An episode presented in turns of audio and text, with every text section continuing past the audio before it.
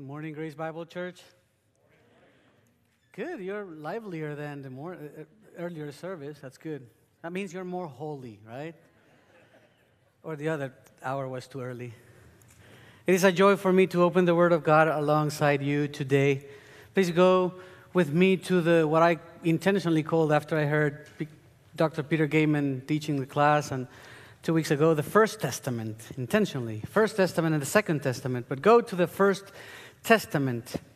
I think we don't go there too often, so I want to take you there and explore what God has spoken there. Go with me to the minor prophets, and within them to the longest of the three post exilic prophets, Zechariah, the other two being Haggai and Malachi.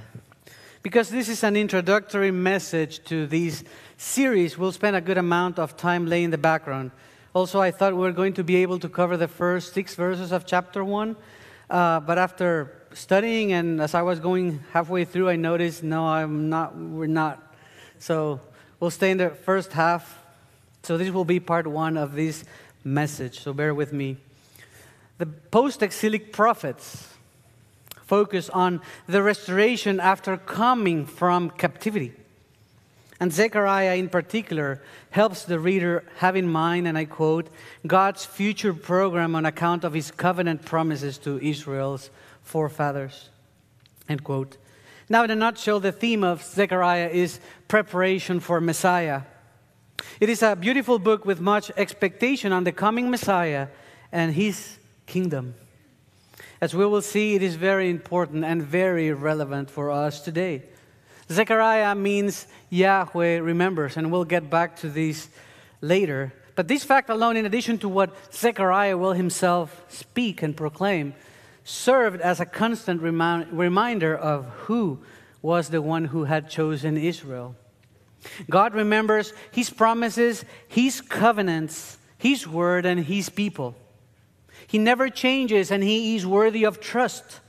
The beauty of it is that it is the same God that has chosen us, giving us hope and a new life when, while, we were yet, while we were yet sinners. It is the same God that gives us grace and forgiveness and eternal love, the God that seeks us and changes our hearts. It's a beautiful book, sorry, it's a beautiful book that in it we'll see the same God that will fulfill everything he has promised and wants us to be an active part of what He is doing to bring glory to His name and joy to His peoples. Zechariah is one of my favorite books in the Bible. And as I was thinking about saying this, because I'm excited on talking about this book, but as I was reflecting, I always say that whenever I start studying a book. Uh, it's exciting. It's God's Word. Any book that we open, it's exciting. What not to love about His Word. But I know because you're asking, you're craving to know, I need to tell you which are my favorite books in the, the First Testament. I'm particularly fond of Deuteronomy, Psalms, Isaiah, Daniel, Habakkuk, and Zechariah. I know you were asking. You can check it off of your list. So, uh, anyways, to start us off, we need to understand the background of the book of Zechariah to help us understand the book in itself. That's why you'll see in the presentation a lot of pictures to help us not get bored of all the details and dates that I will tell you. That's a joke. Um, it's just like Pastor Bart's jokes. So. the book of Zechariah is part of the group called the Minor Prophets, named as such not because of the extension, sorry, not because of the importance of it, but because of the extension, because of the length, significantly shorter than uh, the major prophets, as they would call them Jeremiah, Isaiah, Ezekiel, and Daniel. According to the biblical text itself, Zechariah dates his message by references to the Persian king Darius, who ruled the Persian Empire from 522 to 486 BC. The prophet Zechariah is introduced as the son of Iddo, apparently one of the priests that initially returned to the land with Zerubbabel, according to Nehemiah 12. The Hebrews had been allowed to return to their land after their time of captivity was over. You know, it was 70 years. Isaiah 41 and 2 had prophesied that just as the captivity would be certain, so would be the end of it. For 39 chapters, Isaiah was pounding on repent, repent, and tomorrow repent, and the next day repent, repent, repent. Verse 39 is like, well, oh boy, Hezekiah, you messed up. You are going to captivity. But at the same time that he was offering that judgment was coming and that he was telling them that it was certain to happen, there was the hope of restoration. There was the hope of that there was going to be an end of it. After 39 chapters of Isaiah pounding on it, chapter 40 offers hope.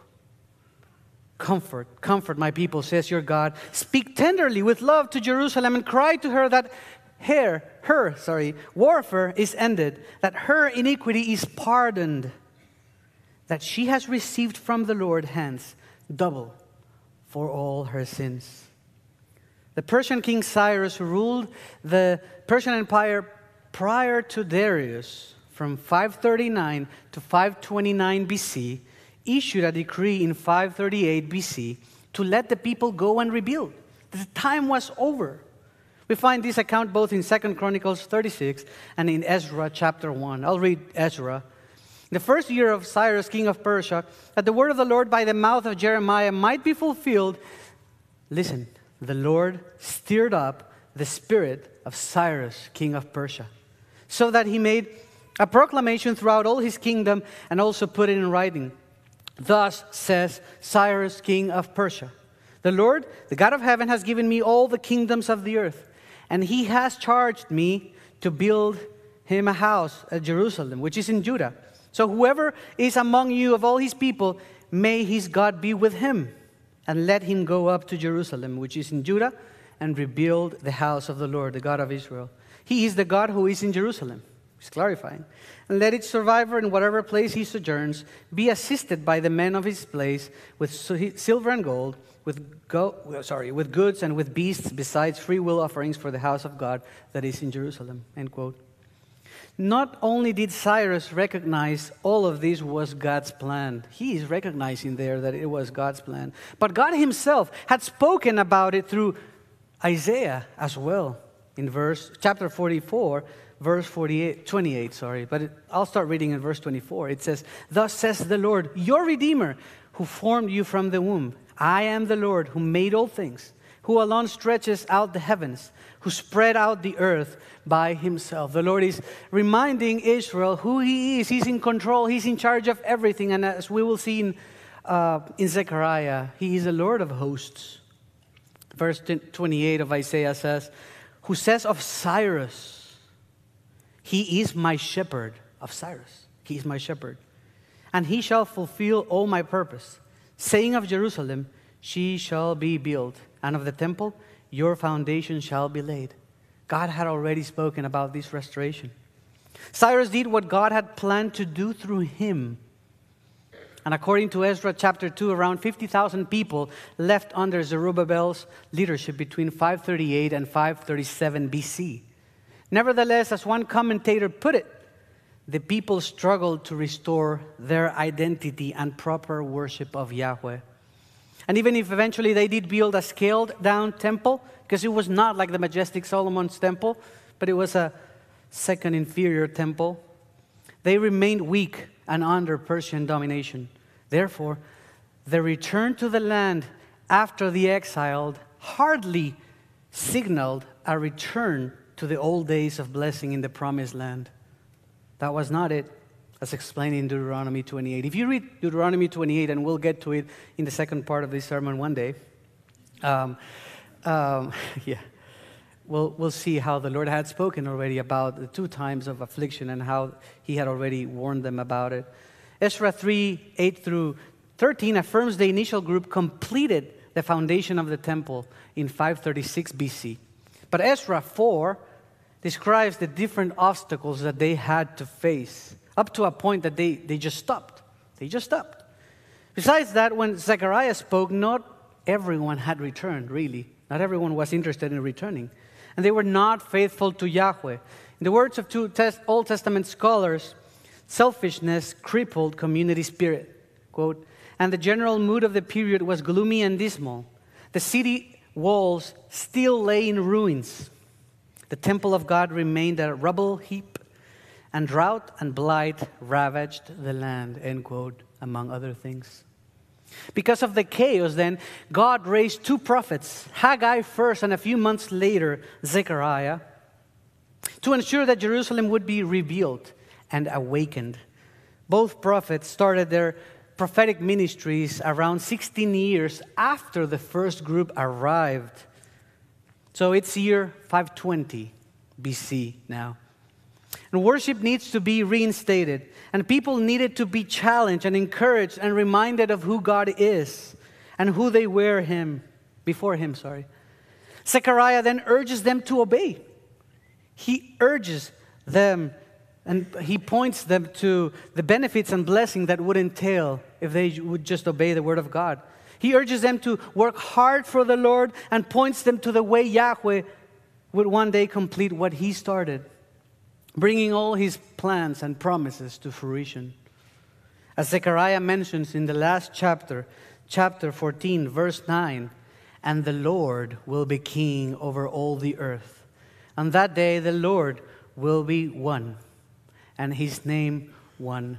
That's the direction we're going. That's the messianic and eschatological hope that Zechariah is trying to build so as to motivate people to obey and make, wake them up. Hey, guys, you just spent these 70 years in captivity. You need to wake up and obey the Lord. Zechariah's message was one of rebuke, exhortation, and encouragement. But it was, and it is Zechariah. If you read Haggai and then Zechariah, Zechariah is more verbose, more encouraging as well because of that eschatological fulfillment, fulfillments that he is trying to lay out for the people. God used these two special characters, these two special prophets, to fulfill the construction of the second temple, the temple that Jesus walked through. As Ezra 6:14 confirmed and the elders of the Jews built and prospered through the prophesying of Haggai the prophet and Zechariah the son of Iddo. They finished their building by decree of the God of Israel and by decree of Cyrus and Darius and Artaxerxes, king of Persia. And his house was finished on the third day of the month of Adar, in the sixth year of the reign of Darius the king.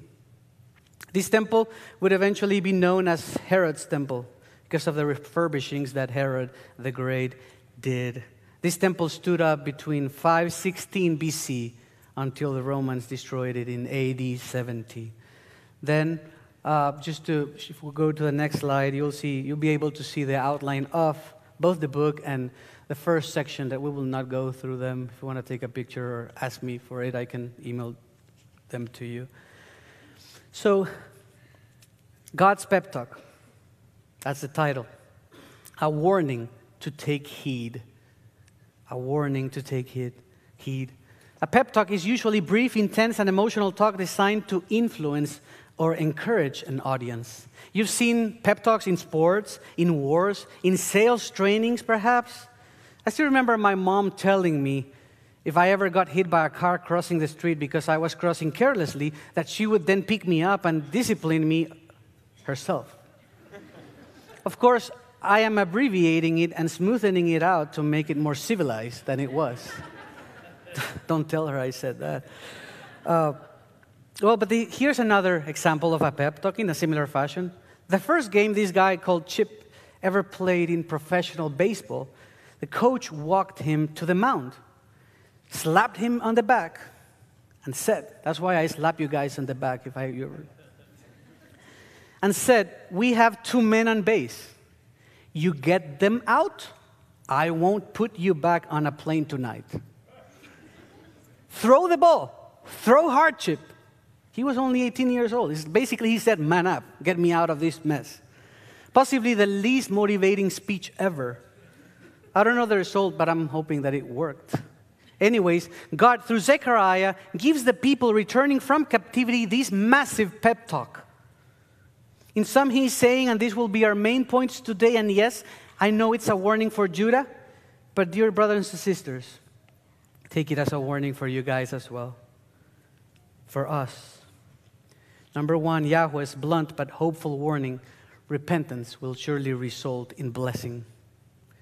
Yahweh's difficult but timely reminder rebellion will result in tragedy. We'll only cover the first point today, as I mentioned. So if you will, stand with me if you're able. Stand with me as we read our text for today. Zechariah 1 1 through 6.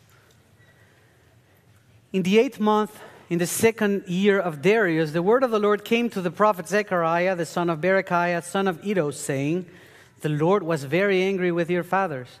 Therefore say to them, Thus declares the Lord of hosts Return to me, says the Lord of hosts. I will return to you, says the Lord, and I will return to you, says the Lord of hosts.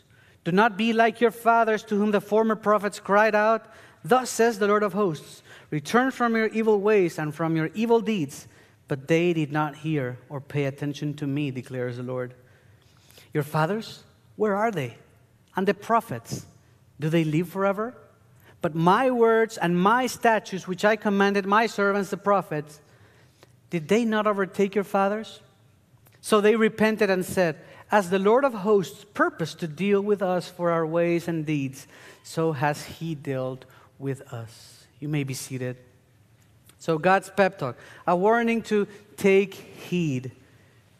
Repentance will result in blessing. Maybe you are wondering why I title, title uh, this sermon like this God's pep talk. Well, I kind of explained it already, but this is not your typical epistolary greeting that you will find in the Second Testament. It's not saying, Grace to you, dear Judah, the Lord loves you, and I, I'm thankful for you, only just be careful with this stuff. Nor is it like a modern seeker friendly preacher saying God wants to bless you and has a wonderful plan for your life. But it rather goes straight into the jugular vein. I don't know if I'm pronouncing it well, but, well, this the very dangerous vein. If your, if your jugular vein is cut, it would take you around three minutes to bleed out and die if your head is laying flat. God's message through his emissary is like a jugular cut. It is blunt, but it is hopeful. It's a real pep talk to motivate them to obey. God wants the returning exiles and the, one who have, the ones who haven't returned yet to know that repentance will result in blessing. There's no time to chitty chat, there's no time for breaking the ice. They need to act now. God wanted them to know about the hope that is found only in His Word and in His promises. He wanted them to live fulfilling lives, living for Him, working for Him, serving Him with the messianic and eschatological hopes in their horizons. This is not just a pep talk for the mere sake of, let's do it and let's build a great temple. Zechariah, verse 1, Zechariah writes in the eighth month, in the second year of Darius. That is late October or early November, of the year 520 BC. We have talked about Darius in the introduction as well as its, his predecessor, Cyrus. Darius reconfirmed the religious liberty as well and authorized them to keep building, as it had been seen in Ezra 6. Just for the sake of precision, Darius was not the immediate successor of the throne, but Cyrus' son, called Cambyses II, was in the throne from 530 to 522 BC, after his father's tragic death in battle. Then Zechariah 1 1 continues saying, The word of the Lord came to the prophet Zechariah, the son of Berechiah the son of Iddo, saying. So, a few observations. First, what I find interesting about this is the Lord is doing the seeking. It is the Lord seeking them. It says the word of the Lord came to the prophet Zechariah. This is not like, oh, and they were crying out and they, they ripped their clothes, clothes and then they were crying and they didn't know what to do, so they were seeking the Lord for guidance. No, it doesn't say that. It is the Lord who had the initiative, as it always is. I mean, they were not really seeking God's will. They were not trying to honor Him through hardship or trying to ask for His help. They just stopped building. They were hopeless. But God, always God, in the Garden of Eden, or with the prophets before the captivity, or here in Jerusalem after the captivity, He is the one seeking His people, really interested in them, willing to keep His commandments and His word in spite of repeated sin. Second observation the Lord, through his prophet Zechariah, makes sure to identify his messenger. It says he was a prophet called by God to be his spokesman. So his name means Yahweh remembers. And this is important. This is not arbitrary. God really remembered his covenant with his people. They had been disciplined, they had been released, and he still had a plan with them, not because of their performance, but because of his covenant love. He was communicating with them and seeking them. The text also identifies him more clearly, not only with a proper name, but also mentioning two relatives. The fact that God mentions his uh, ancestors in the book is also important. Why?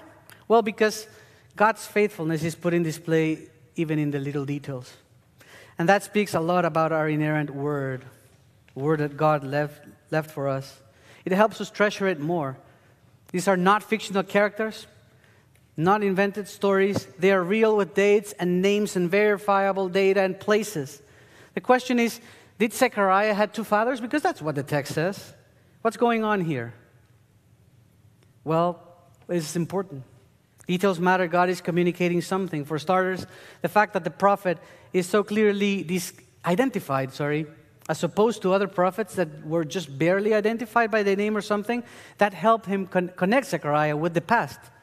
Like he was someone, he knew what was going on. This is just not a random, arbitrary guy that God was using. Zechariah's father, according to verse 1, was Berechiah. And his grandfather, according to Nehemiah 12:16 and Ezra 5 1, was Iddo. This is not an, uncom- an, uncommon thing in genealogies. I mean, skipping the name of the father and c- calling the grandfather father, or like in here, calling the son, or calling him son of both. The Hebrew name for son can be used or can be translated as son, grandson, or as descendant. Nehemiah 12:1 describes the priests and Levites who came up with Zerubbabel, and Iddo was one of them. Zechariah, was probably born in captivity and came back to the land with Zerubbabel and Iddo. Then in verse 16, Zechariah's name appears identifying him as one of the priests. So that means that Zechariah was not only a prophet, but was also a priest, which is important because of all the matters of worship and the temple that he is going to mention. He was really knowledgeable in all of that. Sometimes, something that I, I really found fascinating, and you'll, you'll, have, you'll have it there, is what happens when you put together the names of the three relatives. This is not chance. This is not like, oh, that's cool that your parents are cool like that. Wow, that's amazing. What a surprise. This is intentional. The Lord is doing this very intentionally. Zechariah means the Lord remembers. Berechiah means the Lord blesses. Iddo means timely. So some Old Testament scholars believe that they mean the following, and I quote The Lord remembers, and the Lord will bless at the set time, at the appointed time, which in a sense it is the theme of the book. If this is true and accurate, and I believe so because God does not waste details, God is telling them, even in the little details and the little words, what He plans on doing. There is hope. He hasn't forgotten. He still remember. He wants to bless them. He wants to fulfill His covenant with them. He's not done with them. He's faithful and wants to bless them in His time. But there were some amendments to do. Now, going into verse 2 The Lord was very angry with your fathers. This is a short phrase that communicates a lot. For starters, uh, literal translation of that phrase will be something like Yahweh was angry against your fathers slash ancestors with anger. The Hebrew is emphasizing a lot because the was angry part of the translation in Hebrew is really fronted, which means it is the predominant thought. It is very emphatic. It is emphasizing a strong feeling, a predominant sentiment in there.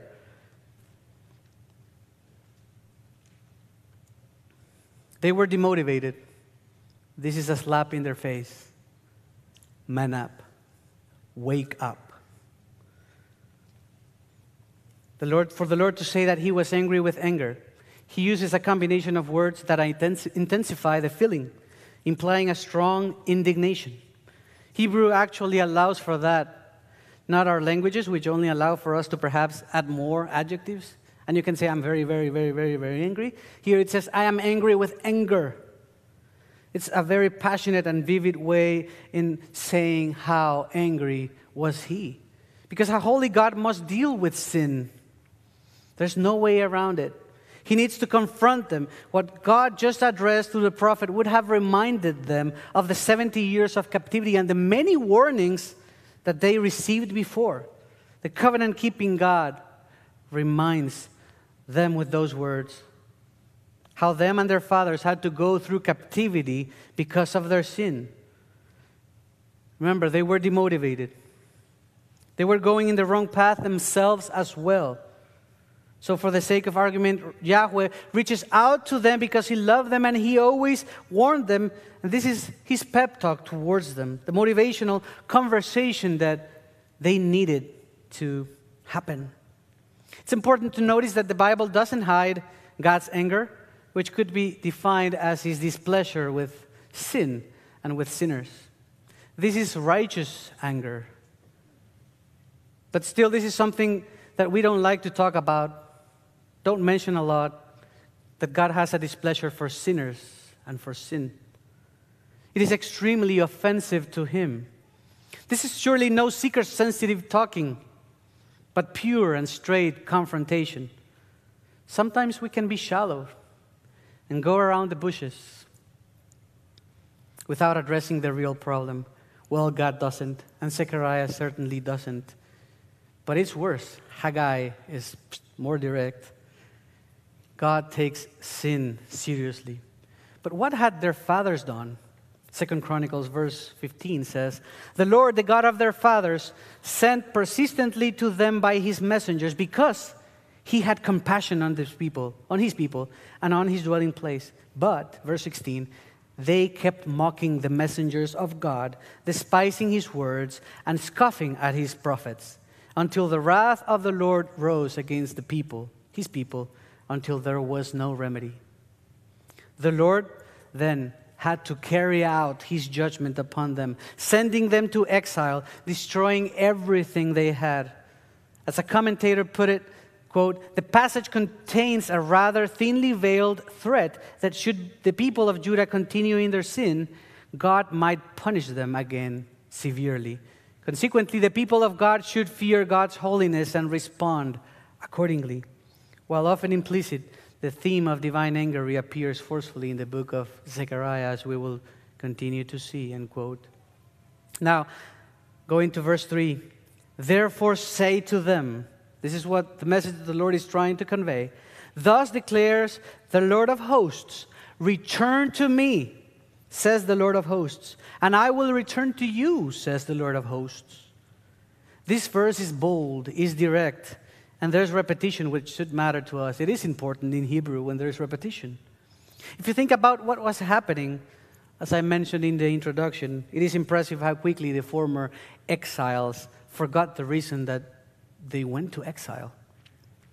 The Lord had to send both Zechariah and Haggai to rebuke them for their spiritual condition as well as the construction of the temple.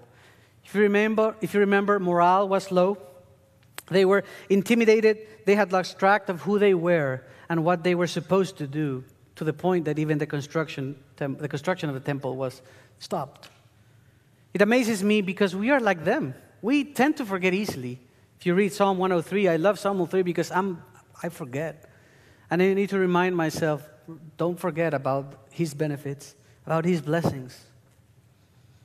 This is why the Lord is reaching out to them, reminding them of the past, so that it serves as a wake up call and a warning. After being made captive 70 years, which was the worst thing that could happen to them, you would expect it to be different. But it wasn't. Also, relevant to understand is the fact that not everyone had returned. Only a small remnant wanted to return. People just were used to being in Babylon. They had gotten used to be away from where they belonged leaving behind their own identity. They were either comfortable or they really got accustomed to living a godless life. They just probably didn't, didn't want to start again. All of these only illustrates how far apart were they from the Lord. Exile, unfortunately, did not change their hearts. Only a remnant rejoiced and valued what they were given back. Finally, because before observing closely God's request to them, Also, the priests were not, they were not interested in coming back. And this is sad because they were the ones that should lead the people, instill, instilling in them a desire to start sacrifices and ask forgiveness to God, but they were simply not interested, even if the king uh, gave them special benefits to go back. And Zechariah's intention was to awaken them and to move them to action, repenting from their sins and seeking the Lord and His will, pointing them to the eschatological hope that awaited to God's children. Verse 3 I'll read again. Therefore, says, say to them, Thus declares the Lord of hosts, Return to me, says the Lord of hosts, and I will return to, return to you, says the Lord of hosts. Therefore, means in light of the aforementioned, the Lord says the following The basis of God's call to them was not their performance, it was not what they had done or what they did not do. Yahweh, the unchanging one, the immutable one, is reminding them of who he is and who they are. Moreover, he describes himself here as Yahweh Sabaoth, translated as the Lord of hosts. And you can see an image there, I think. Something which has military connotations. He is the supreme over the heavens, is what he's saying. He repeats that verse alone three times, or that portion, or that explanation three times.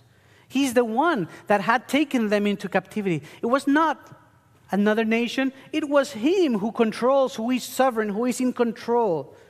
They had been warned, as Jeremiah 3:12 reminds us. It says, Return, faithless Israel, declares the Lord. I will not look on you in anger, for I am merciful, declares the Lord. I will not be angry forever. And he was not. He had reestablished them. Though that was not the completion of it, though their hearts were away, they, they had come back from captivity, and he was not angry with them. He was warning them how they could go into that same position because they were not repentant. Yahweh had always been urging them to return to him when they've been afar because of sin. And return is an imperative, which means to return, to repent, or in this context, to become devoted to once more. To become devoted to once more. It is to the fountain of eternal blessing that God is urging them to go back to. It's not about the land, it's not about the temple in itself, it's about God Himself. It is to God personally that they needed to do that. Return to me, it says, not only return. Zechariah was communicating not only the need to rebuild the temple, but behind all of that was the restoration of the relationship with Him, was the restoration of proper worship, was the restoration of bringing their hearts back to God. They had drifted, they had lost track. They needed this pep talk.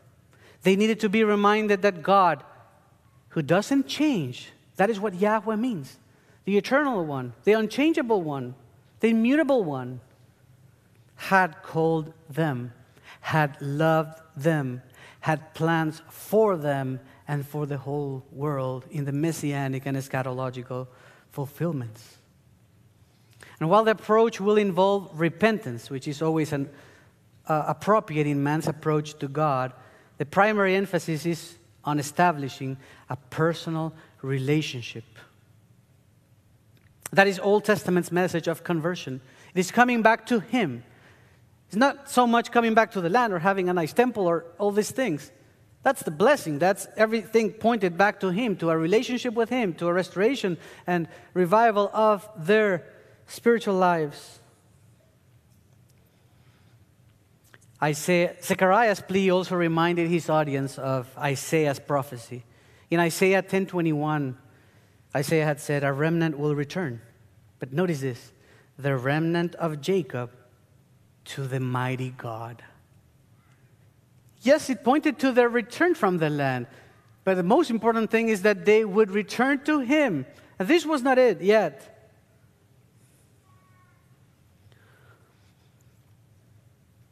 Isaiah is a message of both judgment and grace. As judgment, the prophecy foretells the demise of the nation and the deportation of Judah.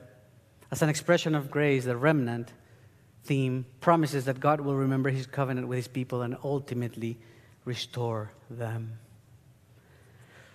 prophet uses return twice. It says, Return, and I will return.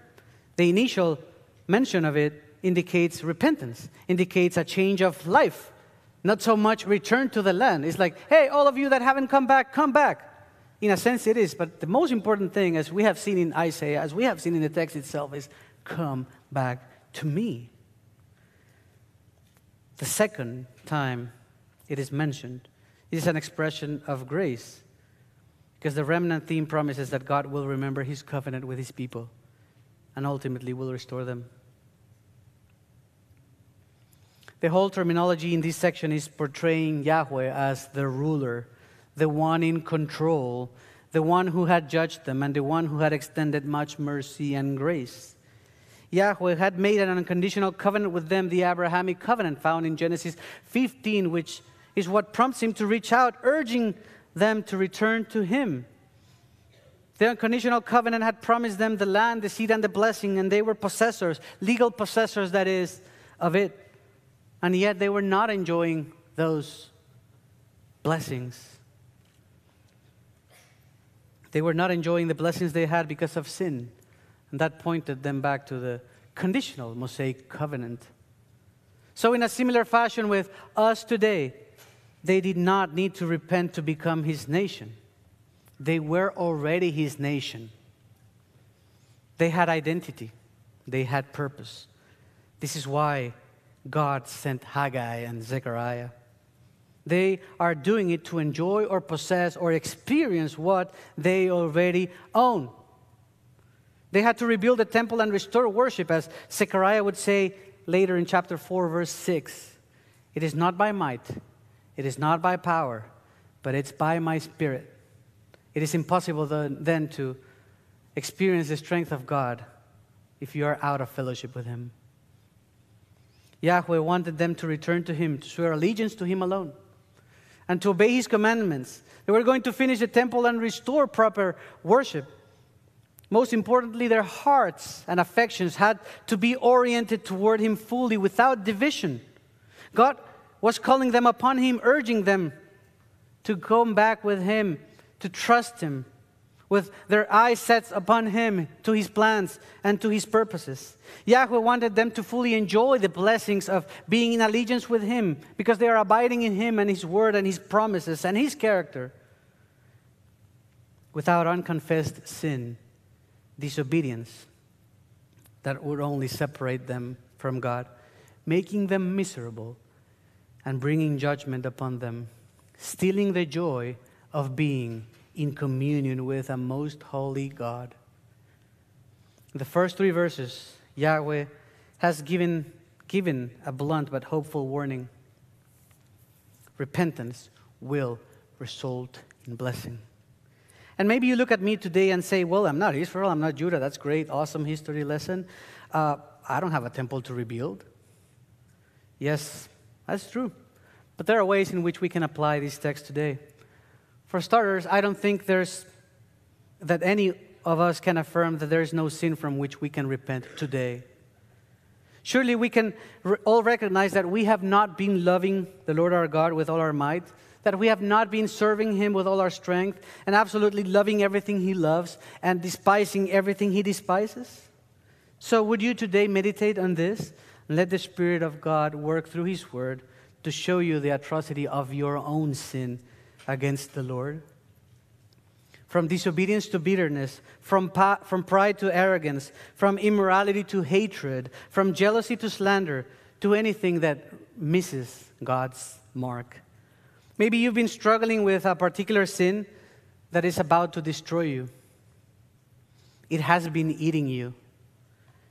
And when you read about Judah's sin, you really look at yourself in the mirror. It's been so long that you've forgotten who you are in Christ and who is your God who saved you. Or maybe you're hiding behind a bunch of excuses today, even as you sit here and smile, but you've, left the cir- you've let the circumstances of life, hardships, difficulties, to rob you of the joy of your salvation, to lose track of what God has called you to do, to do the work of the ministry in the church body that God has placed you in. Brother, sister, I urge you to return to the Lord so that he might return to you. Don't let unrepentant sin today make your life miserable, but do come to him, to the fountain of everlasting life. Find forgiveness, grace, and peace. Come to him, honor him, serve him, worship him. Is your Christian life simply bland? Have you ever tried bland chicken? That's the worst. Is your Christian life like bland chicken? Just, eh? You don't seek the Lord. You don't feel, you don't feed yourself with the word. You don't enjoy the salvation He has given you. You don't enjoy your fellow members of the body in Christ. Are you here today just out of routine, but feeling absolutely nothing? Just because it's the right thing to do? As we worship today corporately in song, did you, like Hannah in 1 Samuel 1:15, poured out your soul before the Lord, recognizing that He is worthy of all honor and praise, or you just open your mouth and repeat it like a parrot? I can be like that sometimes. That's why I'm saying it. Or is it only the Chiefs or K State or the likes, the only ones that deserve your passion? And care and excitement and joy? Surely sometimes it feels like we do that. Or maybe he has called you to serve him. But as Mark 4:19 says, you've let the cares of the world and the deceitfulness of riches and the desires for other things enter in and choke the calling God has made you. Are you wasting your life making money for you or someone else running the rat race? Or are you truly loving Him? Not living for work, but working to live for Him and His glory, thus making much of Him? If you're listening today and you acknowledge that truly you are not a child of God and you don't have this hope, the hope of everlasting life, that you have not been saved by grace through faith, through faith in Christ alone, then today can be the day of your salvation. Repent and sur- surrender. Cry out to God to save you so that He can be your Savior and Lord, so that you no longer live enslaved to sin, but live for Him. So I invite you to stand so that we can pray. You can stand. Let us pray to the Lord together. That's why I ask you to stand before singing. Let us react. Let us ask the Lord to forgive us. Let us ask Him to have mercy on us. So, our Pastor Hattie will close us in song as we reflect on our rock and redeemer. Dear Lord, God Almighty, Yahweh Sabaoth, we cry out to you as our only God, our Redeemer, and our rock. Lord, we recognize that we have sinned. I have sinned, Father. We don't seek you as we must. We don't always treasure you above all, nor seek you first and your kingdom, and trust you with everything else. Lord, help us be humble and repent from our sins. Help us turn back to you every day and never take it lightly. Help us enjoy true fellowship with you and abide in you and dwell in your word daily. Give us true repentance and not only emotional remorse. Help us love you for who you are and help us live for the glory of your name. Help us do what you have called us to do and restore in us the joy of our salvation. In the name of Jesus we pray. Amen.